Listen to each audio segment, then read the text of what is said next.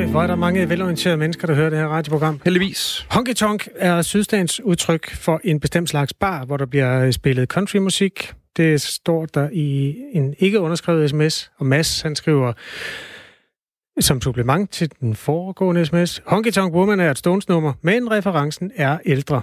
Således kom vi omkring øh, Honky Tonk. Og så kan vi gå tilbage til det, der egentlig var der, hvor Dan Grønbæks blod løb så rask i årene. Hvad var det, du var ude i? Jamen, jeg, igen jeg, jeg fik ikke helt gjort den færdig, men vi har jo alle sammen siddet og set de her pressemøder nu i løbet af en måned. Altså, var det, det var den 11. marts, mener jeg, at Mette Frederiksen gik ud og sådan lukkede ned, jo? Ja. Og så har der jo ellers siden da været daglige pressebriefinger, hvor øh, vores allesammens ven, Søren Brostrøm, har stået, øh, Torkild Fode fra øh, politiet stået, Rigspolitichefen, øh, Kåre Mølbak har været gæst en gang imellem, vi har Erik Brygger, øh, fra yes, borgerservicechef derinde, øh, og så, og så har øh, så har det sådan været sådan lidt skiftevis ministre, der har, der har øh, ligesom været dem, der stod i midten. Og Danmarks mest fremragende tegnsprogstolke også. Jamen det, og de har jo sådan byttet. Har du lagt mærke til det? Det er, det er en lille bipointe. Har du lagt mærke til, at de sådan har byttet i billedet? At de sådan har skiftet personer alt efter hvem der... Altså, så nu er det en anden en, der snakker, så er der lige en anden tolk, der går ind i billedet og tolker. Nej, det havde jeg faktisk ikke lagt mærke til. Den, Men det er en god pointe. Det, det, jeg vil frem til, det er bare, at der har været ivrig kritik af øh, dem, der stiller spørgsmål. Altså journalisterne bagefter. Der er jo sådan en pressemøde af gerne 20-25 minutters tale fra mm. myndighederne, der fortæller og orienterer, øh, giver vigtige informationer til borgere og presse. Og øh, så bagefter, så bliver der mulighed for at stille spørgsmål, og så er der alle mulige medier, der stiller sig op. Vi har alle sammen øh, øh, haft øh, smil på læben over Knud Melgaard fra, øh, fra øh, Trans-Europa, øh, magasinet, som har stået der med en fantastisk karakter og fantastisk tøj. Og så alle de andre journalister, der jo også står og stiller spørgsmål hver eneste dag, fordi de skal lave en eller anden form for produkt, bagefter de skal give til nogle mennesker. Om det så er radio. Vi har Peter Sindbæk, der hele tiden sidder derovre og stiller spørgsmål. Og han var glædet langt ned i hierarkiet i går, lagde jeg mærke til. Han var anden sidst. Ja. Jeg ved ikke lige, hvad der er sket der. Jeg Nej. ved ikke, om han sad for langt tilbage ude i kantinen eller et eller andet. Der var en overgang, hvor han var nummer tre efter DR og TV2. Men ja, øh, ja, der, der er selvfølgelig også et hierarki der. Jeg ved ikke, hvordan det bliver delt op, faktisk. Knud Melgaard, han var lige pludselig også nummer to en dag. Ja, det er mere passende. Men det er bare... Nu skal jeg tænke mig om. Pointen er, man vurderer, så går så ind og siger, det er dårlige spørgsmål, hvordan kan de tillade sig at stille spørgsmål? Men sådan er spørgsmålet nu engang. Hvem Nogle er gange... det, der, nej, først og fremmest, hvem er det, der kritiserer journalisterne? Jamen, der er det, der er mange mennesker, der gør på sociale medier. Jeg har ikke lige været inde og tjekke deres individuelle profiler. Men det virker til at være en general... Øh, vi ligesom står sammen omkring vores myndigheder i øjeblikket. Og så er der jo nogle journalister, som går hårdt til den en gang imellem på de her pressemøder, og i den grad ikke står sammen med myndighederne. Og så er det ligesom, så er der en eller anden på en eller anden måde meget sund forbrødring, eller sådan en alliance-ting, hvor man ligesom støtter op om, om nogle myndighedspersoner, som står for skud der. Øh, øh Brian Weikart fra Ekstrabladet har for eksempel fået en ordentlig øh, overhaling i dag, fordi han gik meget hårdt til Søren Brostrøm. Men det, der er ved det, det er, det ved du jo også, alle, det ved vi jo her i radioen, altså spørgsmål er nogle gange dumme. Spørgsmål er nogle gange kludrede, spørgsmål er nogle gange øh, dårligt formuleret og dårligt udførte i sidste ende, fordi de jo peger hen mod noget, man gerne vil have svar på. Og normalt, så brokker vi os jo ikke over spørgsmålene, fordi vi ser jo det fine citat, de får ud af det der dumme spørgsmål, som de skal bruge i deres artikel. Og nogle gange er det et rigtig dumt spørgsmål, der fører til det rigtige citat, det rigtige svar, det man skulle bruge for at gå videre i det, man gerne vil fortælle, egentlig. Kan du, ja, kan du følge mig jeg, i jeg, kan gå, jeg kan også følge dig, og jeg har jo et ben i hver lejr. Fordi jeg kan på den ene side godt lide, at man har en fri presse, der må gå øh, hårdt til sådan nogle myndighedspersoner. Jeg synes jo også, at der har været en stemning af, at, øh, af overskud, når de er mm. blevet mødt af kritisk mm. presse. Men de har håndteret det fint. Der er ja. ikke noget der. Øh, på den anden side, så er jeg heller ikke... Øh, jeg tror i virkeligheden også godt, jeg kan lide den der øh, stemning af... Nu har vi simpelthen lagt det politiske fnider på hylden. Der er ikke nogen politikere, der skændes i øjeblikket. Der er ikke... Øh, altså, der, der var en hastelov, der blev vedtaget i enig folketing det var der egentlig også noget rart i. Mm. Det, jeg ved ikke, om det er fordi, at jeg har haft en tumultarisk barndom eller sådan noget, at jeg bare synes, det er enormt rart, at der er stillet et øjeblik. Men øh, jeg, jeg forstår begge pointer. Jeg tror bare, for at lige at runde den af, uden at det her skal blive en lang, lang enetale og forsvare journalistik, man skal kritisere alle de journalister, man har lyst til. Man skal i den grad hugge til. Det gør jeg også på sms'en her en gang imellem. Tak for det. Bliv ved med det. Øh, 1424 er nummeret, hvis de skulle have ekstra, I gerne vil levere. Men, men selvom dine tæer krummer sig helt sammen over de her øh, flinke mennesker, skal stå der og sige undskyld en gang imellem også, når der bliver stillet kritiske spørgsmål, så hold lige ved have lige tiltro til, at spørgsmålet fra journalisten kan måske kun være en del af hans eller hendes produkt i sidste ende. Så inden man sådan går i gang med at sige, det var et forkert spørgsmål, så må du ikke sige til dem, du må ikke stille det så hårdt, du skal være god ved Søren og Mette.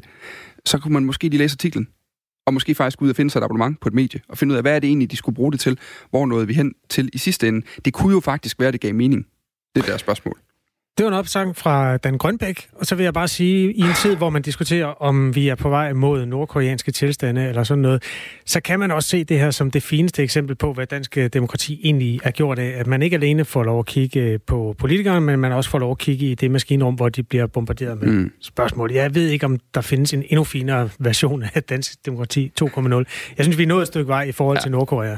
Og på den måde, velkommen til Maskinrummet her på Radio 4 i morgen. Det er Kasper Harbo og Dan Grønbæk, der øh, på en eller anden måde prøver at få øh, båndene til at køre herinde. Klokken den er blevet øh, lige præcis 10 over 8.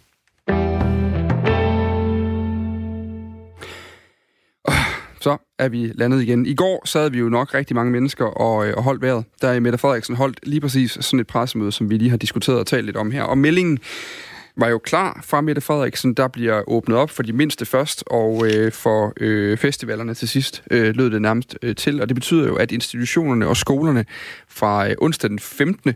kan se frem til at åbne øh, dørene, i hvert fald for de mindste elever i skolerne, og så for, altså for, for, for børnene i institutioner øh, rundt omkring. Dog er det med den opfordring, at børnene skal være ude så meget som muligt, de skal holde afstand, og at øh, man skal simpelthen lokalt finde ud af, hvad er de gode løsninger i forhold til at overholde de her øh, retningslinjer. Nu kan vi sige øh, godmorgen til dig, Ivan Flau Hansen. Godmorgen. Du er pædagogisk afdelingsleder på øh, Ulbjerg Skole, og øh, heldigvis med her til morgen. Er, er du egentlig... Øh, jamen, hvordan, hvordan har du det egentlig efter øh, pressemødet i går? Er du glad, eller bekymret, eller, eller lettet, eller hvad er du egentlig? Ja, jeg er nok øh, en blanding af det hele. Bekymret for, hvordan det skal gå, men lettet over, at vi kan komme lidt i gang igen øh, med, med det, der kunne pege hen imod en normal øh, hverdag. Men øh, det skal vi jo så til at have lagt i skinner nu, hvordan vi gør det. Mm. Øh, så, så det, øh, ja, det arbejde, det går i gang nu her til morgen. Og lad os bare blive lidt ved bekymringen. Altså, hvad er det for nogle ting, der ser svære ud fra dit perspektiv? Nå, men det er jo det, er jo det med at, at, at, øh, at få, som du sagde, fra Ulbjerg skole, vi er en skole til 6. klasse, og vi har en, øh, vi er en landsbyordning, hvor vi har en børnehave med øh, ind, under, ind under os. Og, øh, og det er jo det der med, at, at med små børn og med at holde afstand og med at få, få øh, ja, få, få lagt en god hverdag, hvor de kan være ude så meget som muligt. Altså lige nu her kan vi håbe på det gode vejr holder, så er det jo ikke så svært at være ude, kan man sige. Men, øh, men igen, så er der mange ting, vi skal forholde os til øh, med øget rengøring, afvaskning af legetøj med, med videre flere gange om dagen og så videre, og, og simpelthen få lagt det i, i, i nogle øh, rammer, der, der kommer til at virke øh, i, det, i det daglige arbejde. En, en ting er jo, at I kan løse heldigvis, så må vi håbe, at, at vejret holder, øh, så, så, så, så det ene problem løser sig selv lidt via, ved at det er, er muligt at være udenfor. Hvad, hvad er din største hovedpine, sådan helt konkret i det her lige nu? Hvad er det for en, øh, en af udfordringerne, du ligesom øh, bryder hovedet med i de her dage? Nu om det er jo, hvordan vi skal organisere os, når vi er på skolen. Øh, jeg ved godt, vi, vi, vi kan være, vi har, vi har, vi er heldigvis øh, godt begunstiget af at have, have rigtig gode udearealer og kan være meget ude, og er faktisk også øh, på en helt almindelig øh, skoleuge, når vi ikke har corona, så har vi, øh, så har vi udeskole mindst en dag om ugen. Øh, så det er børnene vant til. Men det der med, at man skal være inde og maks 10 i et lokale og så videre, og, og øh, det, det er selvfølgelig først og fremmest, om, om vi har lokaler nok, og hvordan vi skal organisere os, og, øh, og så videre. Mm. Vi hørte øh, tidligere på morgenen fra, fra en, øh, en mor, som havde, øh, hun havde børn i 0. altså i børnehaveklassen, og så i, i 4. klasse også, ja. som ikke ville, som simpelthen var for bekymret stadigvæk til at sende sine børn afsted. Øhm, ja. Hvilken åbning forventer du, det bliver? Altså, øh, bliver det her øh, forældre, der kommer løbende og, og glæder sig til at få sat ungerne af igen og få noget øh, fritid, eller i hvert fald noget arbejdstid derhjemme i løbet af dagen, eller, bliver det, eller forventer du også en stille start, hvor, hvor, hvor flere børn vil blive hjemme? Jeg forventer en, en stille start, øh, hvor, hvor de børn, der, der kommer, det, det er der, hvor, hvor forældrene øh, enten kan tage på arbejde igen, eller skal på arbejde igen, fordi man, man har et, et job, der, der kræver det her, så det kunne være et job i, i sektoren. Altså de børn, vi også har haft i, i nødpasning og så videre her i, i nedlukningsperioden. Men jeg forventer ikke, at, at, at alle skolens elever de står der onsdag den 15. marts.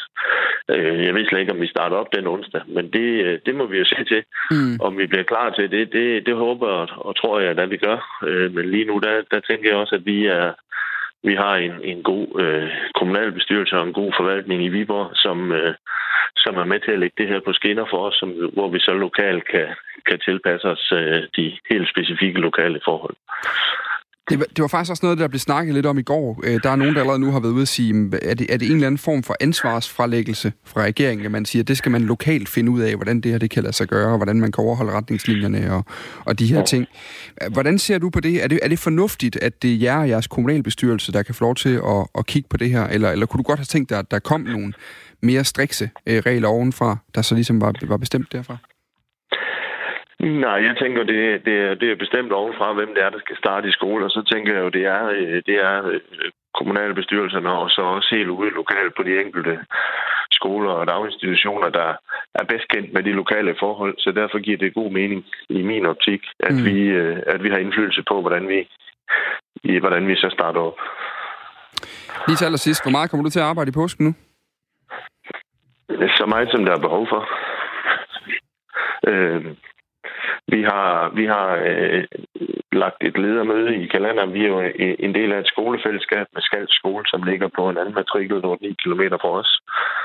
Øh, og vi har jo et, øh, et fælles på de to, øh, de to matrikler, og der, der har vi lagt et møde i kalenderen, hvor vi øh, forholder os til, til det, vi nu skal forholde os til. Mm. Og, øh, og når, det så, når vi har haft det møde, så, øh, ja, så kan jeg jo gå i gang med, hvad der skal ske lokalt på min afdeling, og og de andre kan gå i gang med, hvad der skal ske i Skals.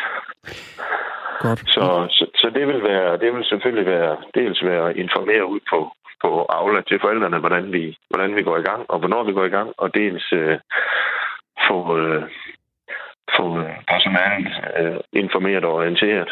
Og der har jeg, øh, der har vi allerede inden vi gik på påske aftalt et møde personalet imellem mm. øh, via Teams, øh, altså Microsoft Teams, det der fine program, hvor vi kan se hinanden og tale med hinanden og dele filer og alt muligt. Ja. Der, der, så der, der, vi, vi var egentlig forberedt på, at, at vi skulle for, uh, fortsætte med nødpasning, i hvert fald i uge 16. Uh, så derfor så har vi lavet en vagtplan, som gjorde, at, at skolens personale uh, kunne uh, holde møde der tirsdag morgen kl. Ja, det holder vi selvfølgelig fast i. Udmærket. Lige til allersidst her, øh, og du, det ved jeg godt, lige sagde før, men det her det er faktisk til allersidst, det lover jeg dig øh, nu, Ivan Flaup Hansen. det er godt. øh, registrer I fravær på de her elever fra, fra 0. til 5. klasse, der bliver holdt hjemme af, af bekymrede forældre? Altså, hvordan gør man det lige nu? Øh, altså lige nu i den periode, der har været, der har vi jo ikke, der har vi ikke registreret noget fravær, for der har de, øh, der har de gået i skole hjemmefra. Øh, og det tænker jeg heller ikke, vi kommer til, fordi øh, dem, der, der går hjemme, de vil, øh, de vil, altså vi kører jo stadigvæk efter bekendtgørelsen om, om nødundervisning. Så derfor så forventer jeg, at de elever, der er hjemme på, i, på, på linje med det de seneste tre uger, at de uh, går i skole på samme vilkår. Mm. Så derfor så er de jo ikke, de er jo ikke fraværende. De er bare ikke til stede fysisk, men de arbejder hjemmefra. I hvert fald uh, held og lykke med genåbningen, Ivan Flaug Tak. Tak skal du have altså øh, pædagogisk øh, afdelingsleder på Ulbjerg Skole, som altså øh, var med her. Det sjove er, at på Ulbjerg Skole, der har de altså fra 0. til 6. klasse, Kasper. Det vil sige, jeg ved ikke, nu afbryder jeg dig lige midt i kaffen, fordi det der er ved det, det er jo, at det er jo så 0. til 5. som må komme i skole nu. Ja, så der er en til års. Så 6. klassen, de får stadig lov til at blive stedet derhjemme, ikke? Ja, som jeg husker min 6. klasses år, så... Passer det da fint? det havde været ok, tror jeg, lige på det tidspunkt. Klokken... Der, kan, der er også nogle forældre i spil. Der er ja, mange det, ting. Det. Ja, det, det. det kan godt være, at de uh, ringer uh, bekymret og spørger, om der ikke, kan, de, kan I ikke finde en ekstra klasse lokale et eller andet sted, bare, bare hvor vi kan parkere dem, måske hvis der er. Jeg ved ikke, hvordan det er lige i øjeblikket med sådan noget. Klokken er 19 minutter over 8. Vi, kommer, vi kan lige lave en spisesæd for, hvad der ellers kommer til at ske. Vi sender jo Radio 4 morgen mellem klokken 6 og klokken 9 hver morgen i den her uge. I hvert fald hverdagene, mandag til onsdag, er det Dan Grønbæk og mig, Kasper Harbo, der gør det. Og øhm, øh, vi skal om lidt tale med Dansk Sygeplejeråd om den erhvervsrisiko, som er forbundet med at være øh, sygeplejerske og gå på arbejde i en øh, coronatid. Fordi der er jo ikke øh, nogen, der er mere disponeret eller udsatte for, øh, for smitterisiko end øh, sygeplejersker og læger og andet øh, personale på de danske sygehuse er.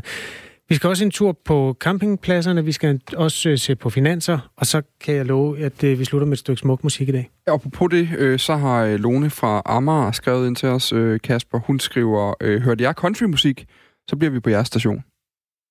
Ja. Vi har ikke hørt spillet countrymusik endnu. Nej, men vi snakkede lidt om country jo i forbindelse med den der Honky Tonk ja. festival. Det kan være, det der, der var noget. Men det kan vi da lige overveje til uh, sangen til sidst. Nej, det kan vi ikke overveje, Nå, okay. men det vi kan overveje til sangen i morgen, fordi jeg har lagt en anden plan for i dag. Okay, men jeg så finder jeg noget til i morgen. Det er en super tanker, der skal vendes. Du må gerne spille noget om Tonk i morgen. Klokken er 20 minutter over 8. Vi har tidligere, blandt andet i går på den her radiostation, talt med en øh, sygeplejerske, der arbejder på Herning sygehus, som fortalte om, hvordan det er at gå på arbejde bag visir og beskyttelsesmaske hver eneste dag og tage imod de patienter, som kommer. Herning er jo et øh, område med mange smittede, men altså alle steder i landet er der jo den risiko, når øh, coronasmitten er løs, at man skal øh, beskytte sig ekstra godt, når man skal være en af dem, der passer på de svage mennesker, der bliver indlagt. Dansk Sygeplejeråd øh, mener, eller går nu ud med meldingen om, at hvis en sygeplejerske bliver smittet med corona, så skal det meldes som en arbejdsskade. Lad os lige tale lidt om det med dig, Grete Christensen, der er formand i Dansk Sygeplejeråd. Godmorgen. Godmorgen. For det første, hvor stort er problemet her? Ved du, hvor mange sygeplejersker, der har corona lige nu? Nej, det ved jeg bestemt ikke noget om. Øh, det er jo ikke sådan, at og øh, laver opgørelse over det. Øh, det er jeg helt sikker på, at arbejdsgiverne de forskellige steder er meget bekymrede for det og, og holder nøje øje med det, men, øh, men det er ikke en statistik, vi sådan går og fører. Okay, det kunne godt være, det var interessant, når man øh, diskuterede, om det skal meldes som arbejdsskade. Hvorfor er det, I, I mener, det skal meldes som en arbejdsskade? Jamen, altså Arbejdsmiljøloven i Danmark, den øh, lægger jo op til, at øh, vi skal alle sammen have et sikkert og et sundt arbejdsmiljø. Øh, og det er arbejdsgivers ansvar, og hvis man bliver udsat for noget på sit arbejde, som, øh, som hindrer det, så, øh, så skal man også kunne øh, få noget erstatning for det. Øh, og derfor mener vi, øh, at det er helt naturligt, at vi øh, i den her situation er meget opmærksomme på at få anmeldt øh, dem, der måtte blive syge, øh, sådan at de efterfølgende, hvis der skulle komme nogle senfølger, som vi jo heller ikke har noget kendskab til, øh, så øh, er der mulighed for at øh, føre noget øh, erstatningssag i forhold til det. Altså jeg synes, øh, jeg synes det er helt naturligt, at vi i det her felt, hvor vi arbejder med øh, mange syge mennesker, og vi også nu kan se, at der er mange af vores medlemmer, der er blevet syge, mm. øh, at vi så øh, drager den nødvendige omsorg. Men der er mange, der, det var bare lidt det, jeg fiskede efter i starten, for at få et overblik over omfanget ja. af det her problem. Er der mange, der er syge? Jeg har hørt det øh, altså konkret fra øh, Herning-området. Øh, øh, er der øh, mange syge i øjeblikket? Øh, derudover har jeg ikke tallene, og det var derfor, jeg forsøgte at svare, som jeg gjorde, at... Øh, ja. øh, men jeg har jo hørt fra nogle af ledelserne rundt omkring, øh, at der er mange udvalgte steder. Hvilken forskel vil det gøre for jeres organisation, og i den sidste ende selvfølgelig for sygeplejerskerne, at der er mulighed for at få en erstatning af den danske stat, hvis man bliver smittet af coronavirus, mens man passer sit arbejde på et sygehus? Jamen, det er jo fuldstændig i overensstemmelse med, at øh, alle andre øh, erhverv og arbejdsskader har nogle klare regler for, at hvis man bliver pådraget noget, mens man er på arbejde, så øh, får man også erstatning for det. Øh, hvis vi fortsat skal kunne have både læger, sygeplejersker og alle andre til at gå ind i de her fag, så det er jo også vigtigt, at vi beskytter dem imod de, de risici, der måtte være her. Jeg, jeg sammenligner det egentlig med, at vi jo gør rigtig meget for at at nedbringe antallet af arbejdsskader på byggepladser og lignende. Og tilsvarende så har vi i sundhedsvæsenet nogle andre risici, og her skal vi gøre rigtig meget for at undgå, at de bliver smittet. Og hvis der er nogen af dem, der bliver smittet, så skal der selvfølgelig også være en erstatningsmulighed, hvis de får senfølger af det. Der er jo ikke andre steder, hvor man får erstatning, hvis man bliver smittet med corona. Det kan jeg jo strengt taget blive på min arbejdsplads her, hvor jeg sidder nu. Altså nu er det jo ikke sådan, at øh, vi forestiller os, at arbejdsmiljøloven den kun skal være, og arbejdsskadelovgivningen kun skal være gældende for, øh, for dem, der arbejder i sundhedsvæsenet. Så altså, øh, Jeg tror, at vi, øh, vi er måske nogle af dem, der øh, har det tættest på, og derfor i øjeblikket kæmper lidt hårdt på for at få det ind i lovgivningen, at det er muligt. Øh, og så er, kunne det jo også godt være, at det kunne få en øh, konsekvens i forhold til, øh, til øh, at det kunne få afsmittende virkning på andre. Dansk øh, Sygeplejeråd mener altså, at coronasmitte skal meldes som en arbejdsskade. Det er en anbefaling, der peger på, at anmeldelsen bør sendes fra et forsigtighedsprincip, fordi man ved ikke endnu, om man kan få i men. Noget tyder på, at nogen slipper meget billigt ud af coronaen, og andre får nedsat lungefunktion. Det kan være vanskeligt at fastslå, om den her smitte den kom fra arbejdet eller uden fra arbejdet. Lad os lige kigge på det sidste punkt der, Grete Christensen. Hvordan vil du egentlig på vegne af en sygeplejerske kunne bevise, at det er i deres, øh, altså på deres arbejdsplads, de er blevet smittet, og ikke øh, fordi de har mødt en, der har været på skiferie i Østrig? Jamen, det er jo rigtig vanskeligt, og derfor er det jo heller ikke øh, egnet til øh, i et radioprogram her øh, tirsdag morgen at lige sige, hvordan vil jeg gøre det. Jeg synes, man skal tænke omvendt. Hvordan sikrer vi, at øh, der overhovedet er nogen, der tør gå på arbejde og passe de patienter, som har brug for pleje og behandling? Øh, og med det afsæt, så synes jeg, at vi bliver nødt til at tænke i, at vi også øh, garanterer de medarbejdere, der er i det offentlige sundhedsvæsen, at de rent faktisk også bliver øh, taget hånd om, og at de bliver dækket erstatningsmæssigt, hvis de skulle få nogle senfølger. Så jeg synes ikke, det er et urimeligt krav, og jeg synes, at øh, man skal passe på med at sige, at man øh, fuldstændig skal kunne selv dokumentere, at det er på arbejdet, man har fået mm. den her smitte. Øh, det vil nok være rigtig vanskeligt at føre den bevisbyrde på et tidspunkt. Altså, jeg er helt sikker på, at respekten og, og sympatien er fuldstændig øh, enorm for de mennesker, der går på arbejde i sundhedssektoren i øjeblikket. Det kunne jeg også mærke på de reaktioner, vi fik, da vi havde talt med sygeplejersken fra, fra Herning i går.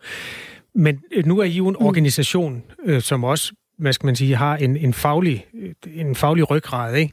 Og det er jer, der går ud med den her melding. Mm. Har I ikke sådan, hvad skal man sige, tænkt nogle detaljer i den? Fordi du, det virker som om, du synes, det er lidt øh, urimeligt, at jeg stiller nogle, nogle opklarende spørgsmål til, hvordan det skal udmyndtes.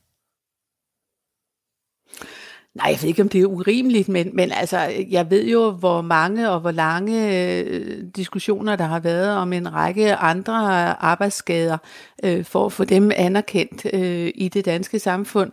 Øh, nu er det jo kun os, der ligesom er opmærksom på det her. Det er faktisk sådan, at, at forhandlingsfællesskabet har rettet en henvendelse til AES, som jo i hverdagen er dem, der sidder og behandler arbejdsskader, øh, og har også sendt en kopi til øh, beskæftigelsesministeren.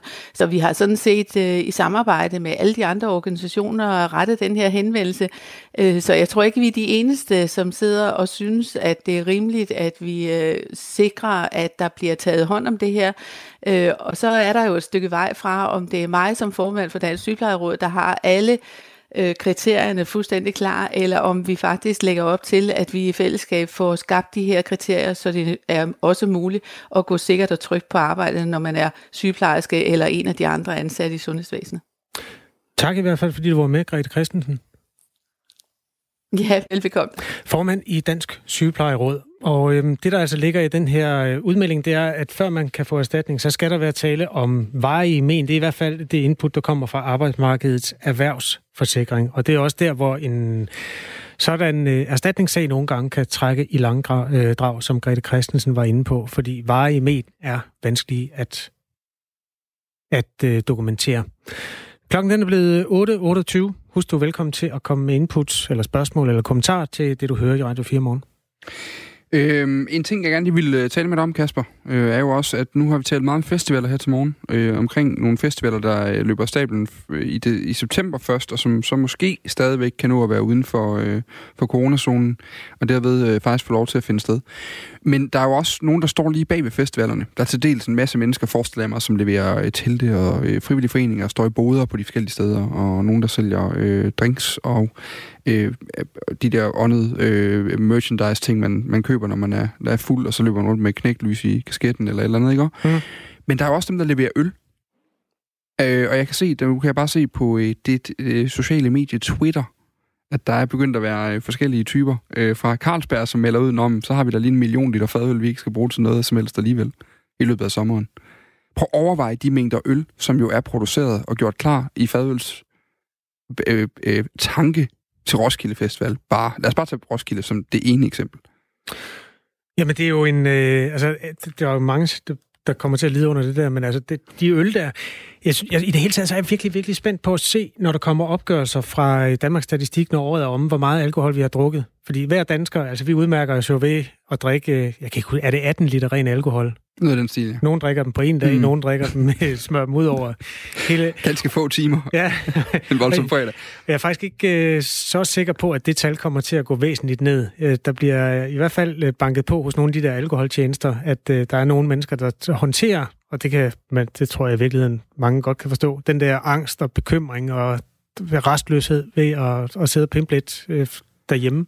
Og, og det andet interessante i det er jo også, altså, nu, kan du huske den der, der var en historie her de sidste par dage om, øh, der var en af de klassiske farvehistorier, der jo kører masser i de her tider, omkring en masse mennesker, der har stået i kø ved, jeg tror det hedder Gorms, øh, Gorms Pizza. Ja, gratis ost i ja, de, Herlev. Eller han, er, han, han laver pizza. Øh, han sælger ikke så mange pizzaer lige tiden på sine øh, pizzarestauranter, som jo er lukkede pizzarestauranter i øjeblikket.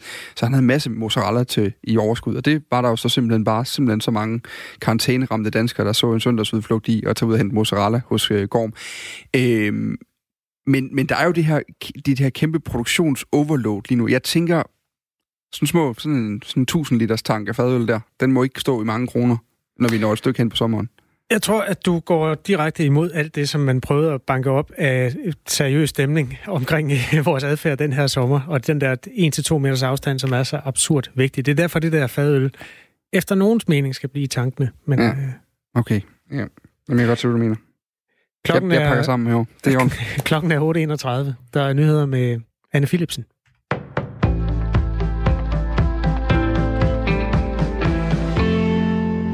Det kan give god mening, at børnene er de første, der skal tilbage i hverdagen, når første skridt i en genåbning af det danske samfund skal tages. Det mener Christian Weise, der er afdelingslæge på Skyby sygehus og lektor i infektionssygdomme på Aarhus Universitet. I aftes meddelte statsminister Mette Frederiksen, at vuggestuer og børnehaver og også 0. til 5. klasse på folkeskolerne bliver åbne for børn igen efter påske, hvis altså udviklingen inden for coronaviruset stadig tillader det. Og umiddelbart så er det en god tanke, at netop børnene bliver sluset først tilbage i samfundet. Det mener afdelingslæge Christian Weise børn de har meget milde forløb af den her sygdom. Og det er jo faktisk kun øh, måske 0,1 procent af, af børnene i alderen 0-9 år, der hvis de bliver syge, øh, så bliver de så syge, at de får brug for indlæggelse. Og så får de generelt også meget få symptomer. Og øh, når de så har meget få symptomer, så smitter de formentlig heller ikke ret meget. Så jeg tror ikke, at det her det kommer til at medføre sådan en, en massiv smittespredning. Og når børnene skal tilbage, så vil der være en række sundhedsfaglige regler, der kommer til at gælde både på skolerne og i institutionerne. Der skal gøres endnu mere rent, end der plejer at blive. Alle skal være ude så meget som muligt. Og så skal der også være mere afstand børn imellem, og også børn og voksne imellem. Et flertal i Folketinget er blevet enige om en kunststøtteordning på 100 millioner kroner til kunstnere, der både har A- og B-indkomst. Aftalen skal hjælpe både kunstnere og kunsten, som er presset af coronakrisen. Det fortæller kulturminister Joy Mogensen.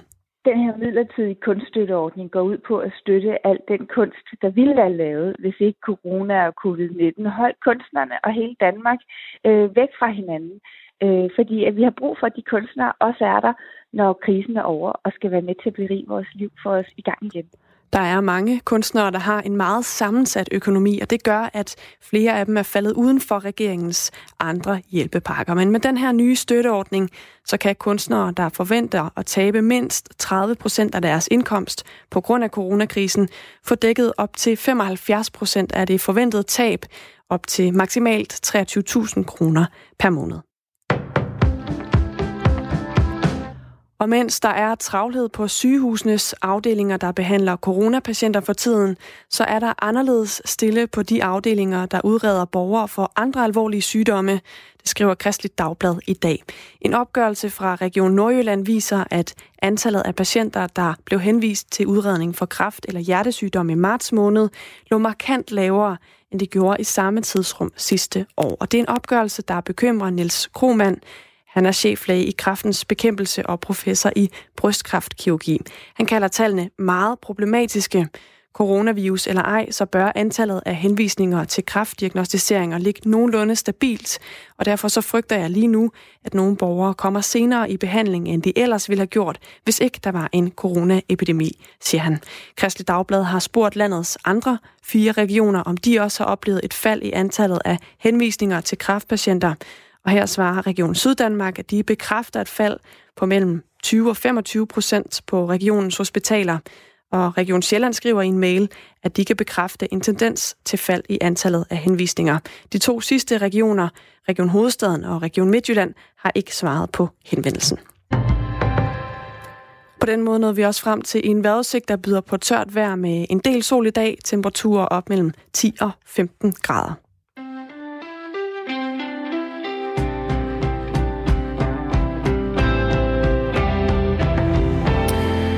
Godmorgen, klokken er 8.35. Du hører Radio 4 morgen. Øh, før nyhederne fortalte Dan Grønbæk, at Carlsberg har en hel masse øl på øh, fadølsfustager stående, som kommer til at blive til års i skyggen af de mange aflyste festivaler. Det kunne man forestille sig i hvert fald. Det skal jeg lige huske at deklarere det som. Det er et, et, sådan, noget, jeg har set på sociale medier, så har jeg selv fortolket på, at der må være meget øl, der går.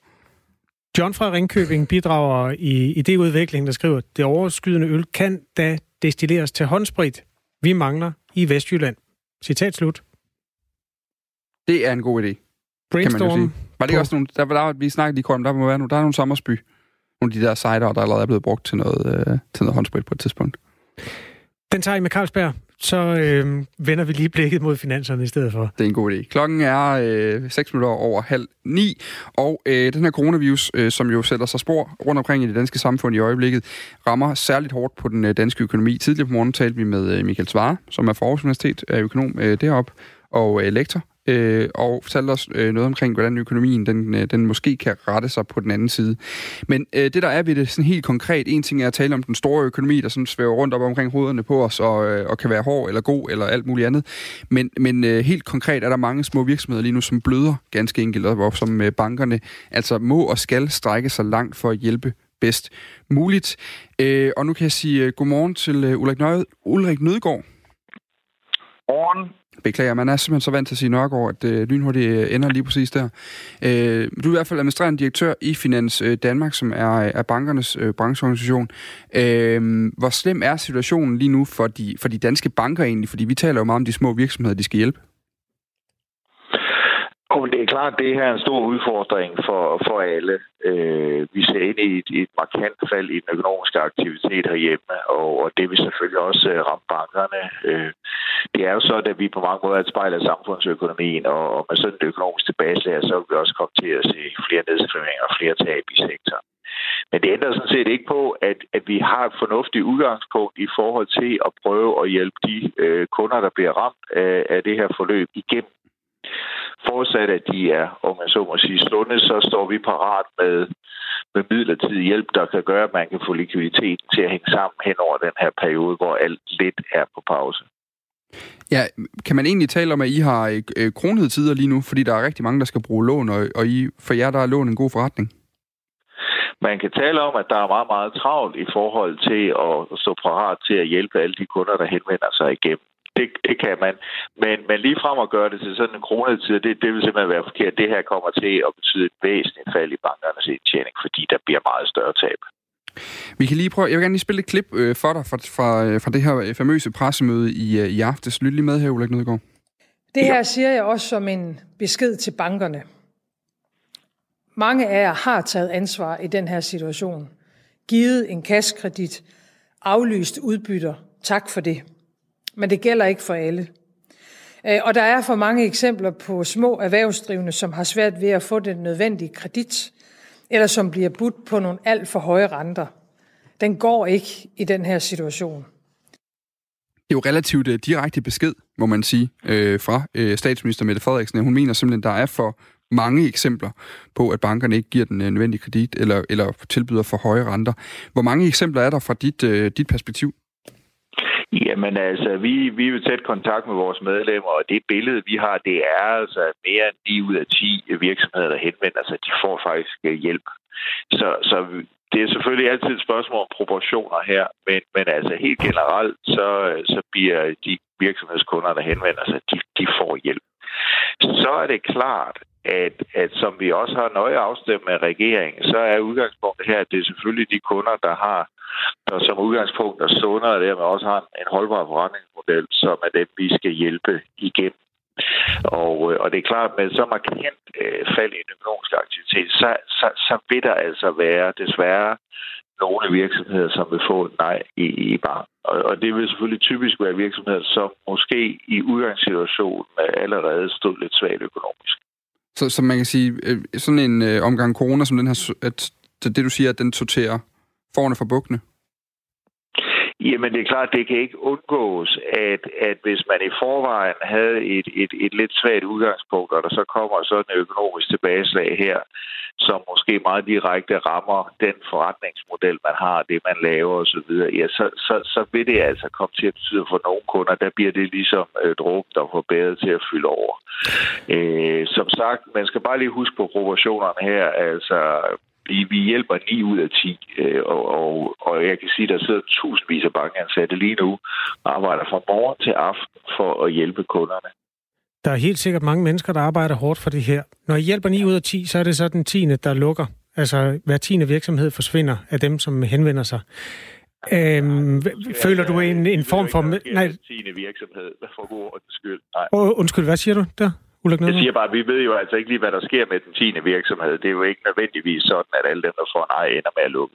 Nej, der er i hvert fald en vis risiko for, at hvis man ikke har nogen penge, og man har en virksomhed, ja. så kan man godt på et tidspunkt øh, være nødt til at lukke. Hvis vi nu siger, at øh, hver tiende så er lukningstruet, føler du et samfundsansvar der? Jo, men, men vi bliver også nødt til at, at, at være klar på, at hvis man, hvis man ikke kan få tingene til at hænge sammen, så er der ikke nogen, der bliver lykkeligere eller bedre stillet ved at få et lån, som man ender med at kunne tilbagebetale. Altså, det, det, det, det er klart, det er frygteligt ærgerligt og trist, at det kommer dertil for nogle virksomheder.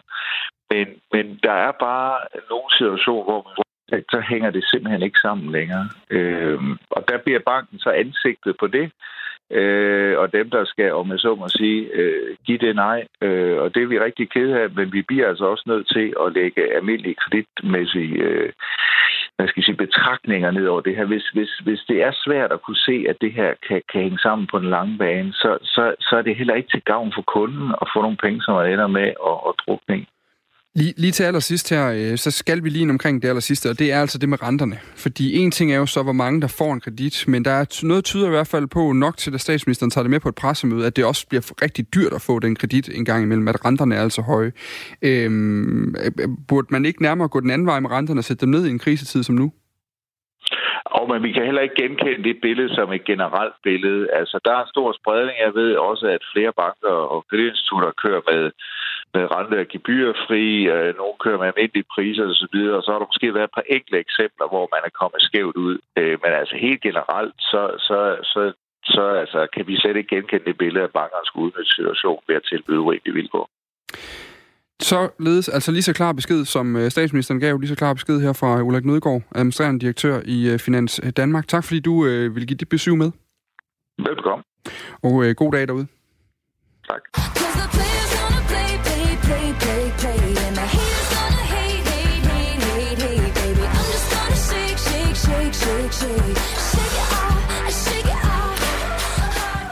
Det her er en anden finanshistorie. Roskilde Festival er aflyst. Det var det. 50. udgave bliver ikke til noget. Den her festival skulle have fundet sted fra 27. juni til 4. juli. Det er en meget trist øh, nyhed, sådan både fra et øh, perspektiv, der handler om hele lokalområdet og om alle de interessenter, der står bag, og min sanden der også for de mange mennesker, som havde glædet sig til at komme til festival. Der er særlig en bestemt sangerinde, som skulle have været kronen på værket på Orange Scene her til sommer, og fans af hende står med en rigtig øvedag i dag. Katrine Skovsgaard, velkommen til. Tak. Ingen Taylor Swift. Hvordan har du det?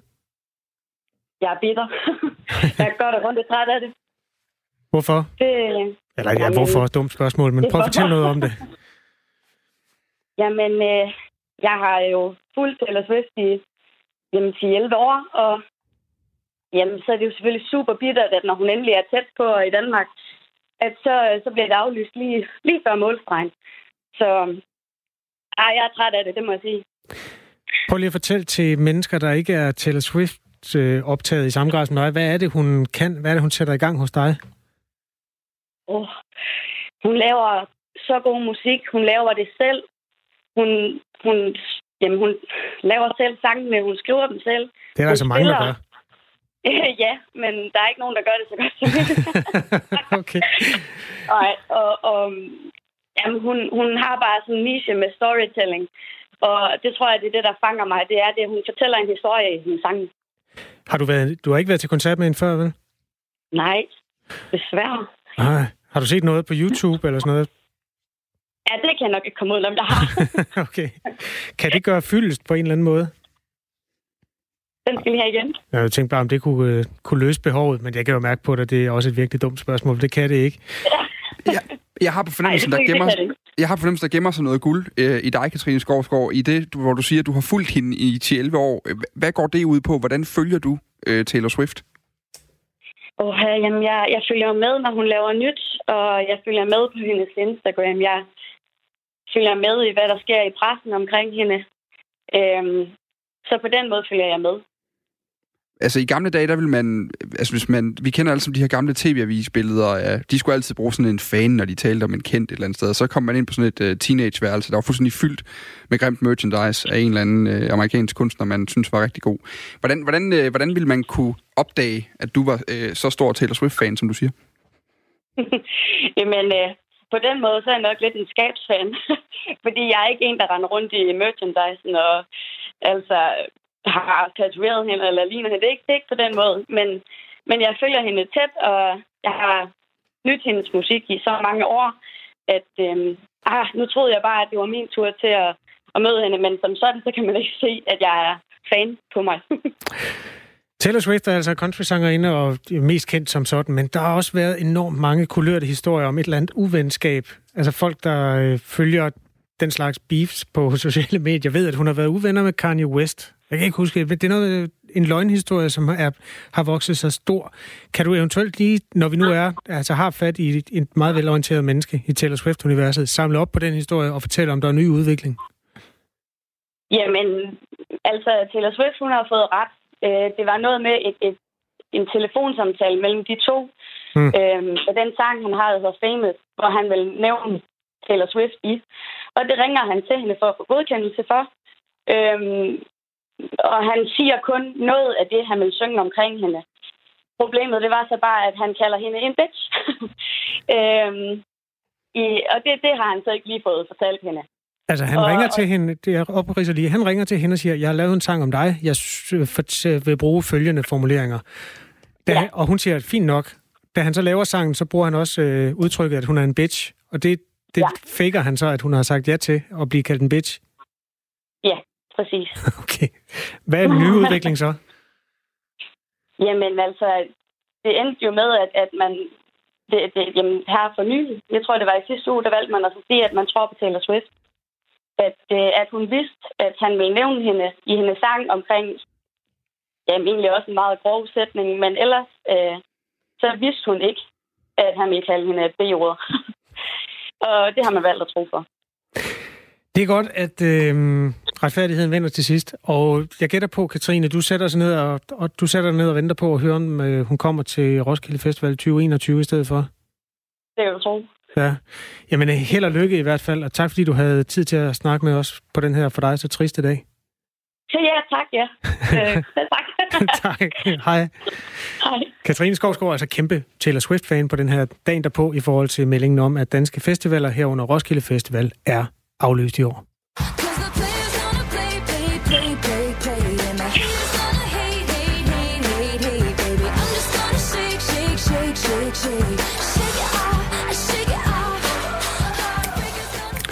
Det er den bedste introduktion, du nogensinde har fået i dit liv, Peter Sindbæk.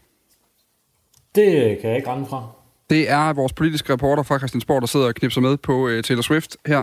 Og uh, grunden til, at han gør det, det er, fordi vi har åbnet en linje direkte hjem til Peter Sindbæk, fordi vi skal lige have uh, lidt mere information om det her pressemøde, som jo var i aftes, uh, hvor uh, Mette Frederiksen uh, sagde flere markante ting. Hun uh, dybest set, så det hun sagde, det var, vi kan godt åbne lidt op, hvis I opfører jer ordentligt over påsken, og så det, der skal åbnes op for, det er primært øh, børnene. Vi kan lige tage et lille klip her. Hvis vi i fællesskab formår at holde tallene stabile, så vil regeringen fra onsdag den 15. april begynde at åbne landets vuggestuer, børnehaver, fritidsordninger og skoleklasser for de mindste klasser igen. Og så har vi en øh, lytter, der skriver, citat, man behøver vel ikke sluge alt råt fra Mette Frederiksen. Hun bliver mere og mere egenrådig nu. Nu bliver regeringen altså nødt til at involvere den kloge opposition. Det står der i den sms, der kommer øh, derfra. Øh, Peter Sindbæk, vi har talt simpelthen så meget om det her med børn og skoler og alt muligt andet her til morgen. Lad os bare starte ved oppositionen. Hvad siger de til alt det, der blev sagt i går? Jamen, man skulle næsten tro, at det var en, øh, en venstrepolitiker, der havde skrevet den sms øh, ind til jer. Jeg tror, man skal forvente fremadrettet, at øh, vi får en opposition, blandt andet anført af Venstre, som, som vil kræve en større indsigt i, i, i den proces og det beslutningsgrundlag, som regeringen lægger til grund for de, hvad kan man sige, relativt alvorlige indgreb, man, øh, man nu fortsætter øh, over for danskernes hverdag og i særlig grad øh, den danske økonomi.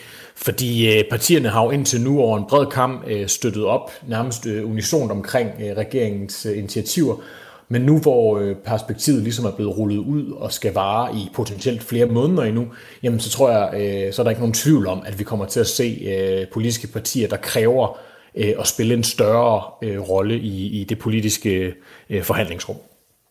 Øhm, noget andet, Peter Sindbæk, vi heller ikke øh, omkring her så meget i løbet af morgen, det er jo, der er jo nogle ting, som Mette Frederiksen også skød lidt til hjørne, øh, og hjørne forstået som, at de, det var sådan nogle bolde, der blev sparket ind i det rum, der hedder forhandling med de andre partier i de kommende dage. En af de ting, øh, hun, hun snakkede om, det, det var noget med i forhold til, hvor, hvor store forsamlinger vil man tillade i løbet af sommeren? Vi har flere lyttere, der har skrevet ind til os, øh, hvad sker der med bryllupper? Altså, hvor, hvor meget er et stort bryllup? Hvornår er vi øh, for tæt på Roskilde Festival, og for langt fra, øh, fra 10-personers øh, krav til, at, øh, at det må finde sted? Hvad er det for nogle ting, som oppositionen får lov til at være med til at bestemme her i løbet af sommeren? For det første så øh, vil regeringen fremlægge i, i samspil med myndighederne her i løbet af de hurtigst muligt, vil næsten gå ud fra, øh, nogle, nogle nærmere retningslinjer for, hvad de mener, når større forsamlinger stadig sådan set ikke må, må, må mødes, eller hvad man i hvert fald anbefaler. 10-personers grænsen er jo i hvert fald det påbud, som, øh, som eksisterer lige nu, men vi kan jo se hen over sommeren, at der er rigtig mange arrangementer, der begynder at blive øh, øh potentielt komme i spil. Så der øh, meddelte statsministeren i går, at de vil komme med flere detaljer.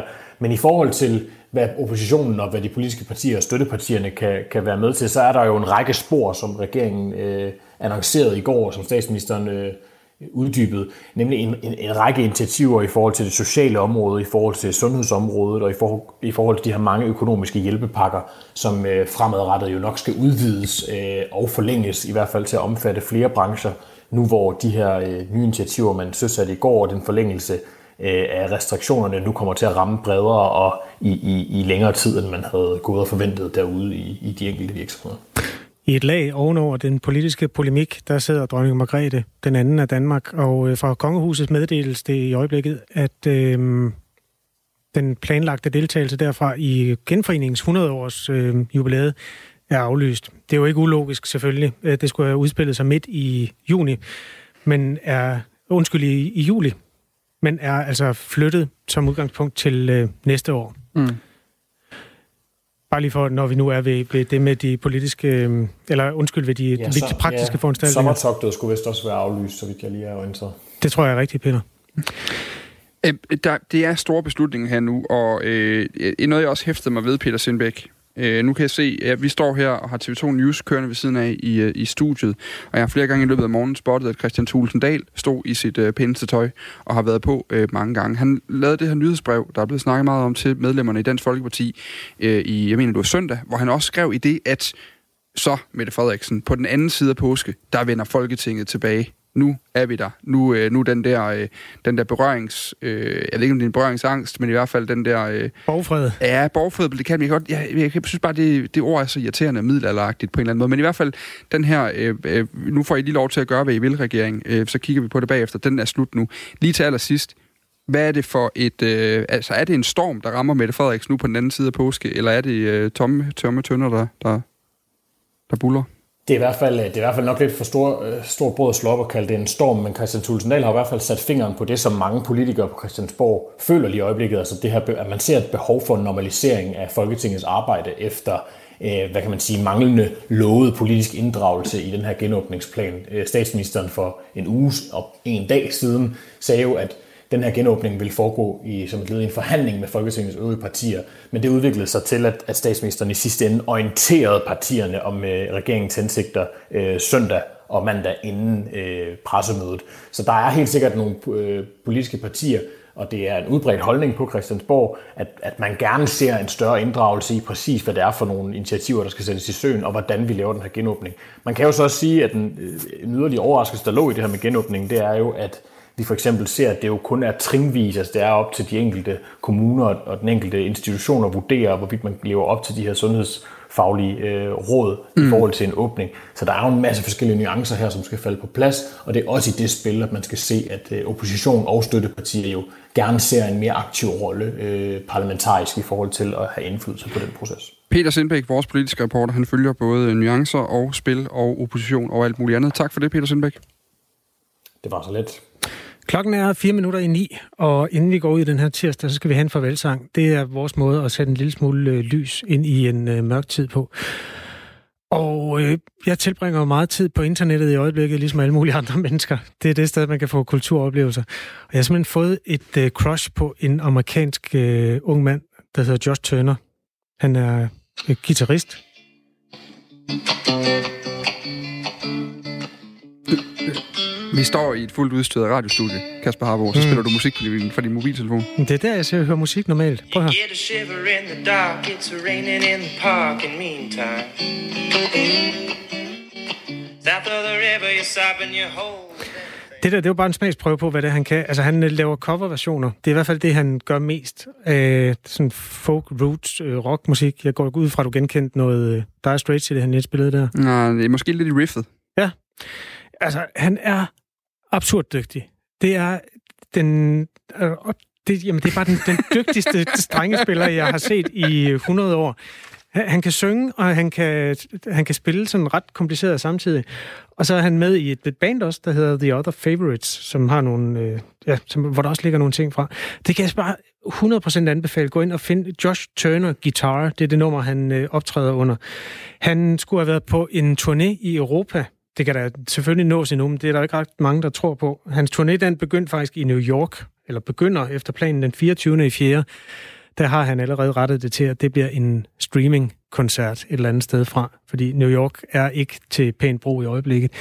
Øh, Josh Turner skulle så have spillet i starten af juni på noget, der hedder Hotel Cecil i København. Jeg har aldrig været der, men øh, jeg, altså, det ville du komme til, hvis det var. Ja, det har jeg virkelig fået lyst til, men jeg tror sgu heller ikke, det bliver til noget. Det kan man godt have sin tvivl om. Derfor så har jeg simpelthen taget noget fra det der bane. De er fire mennesker, der har fundet sammen, og øhm, jeg er jo en gammel mand. Ja. Så jeg, jeg har lov at tage et øh, stykke gammel musik. Ja. Det, det er unge mennesker. Det her det er jo en blåstempling af øh, en musikkultur, som jeg et eller andet sted øh, synes jeg...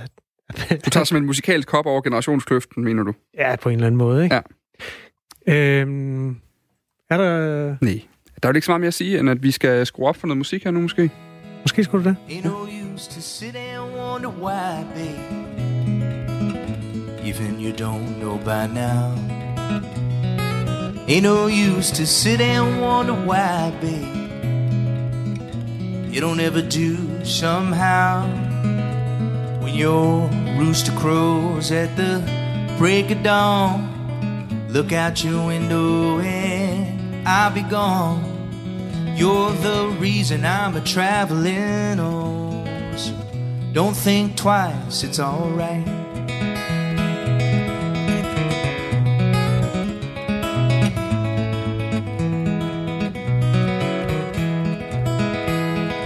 Ain't no use in turning on your light, babe. The light I never knowed. Ain't no use in turning on your light, babe. I'm on the dark side of the road. I wish there was something you would do or say to try and make me change my mind and stay. We never did too much talking anyway. Don't think twice, it's alright.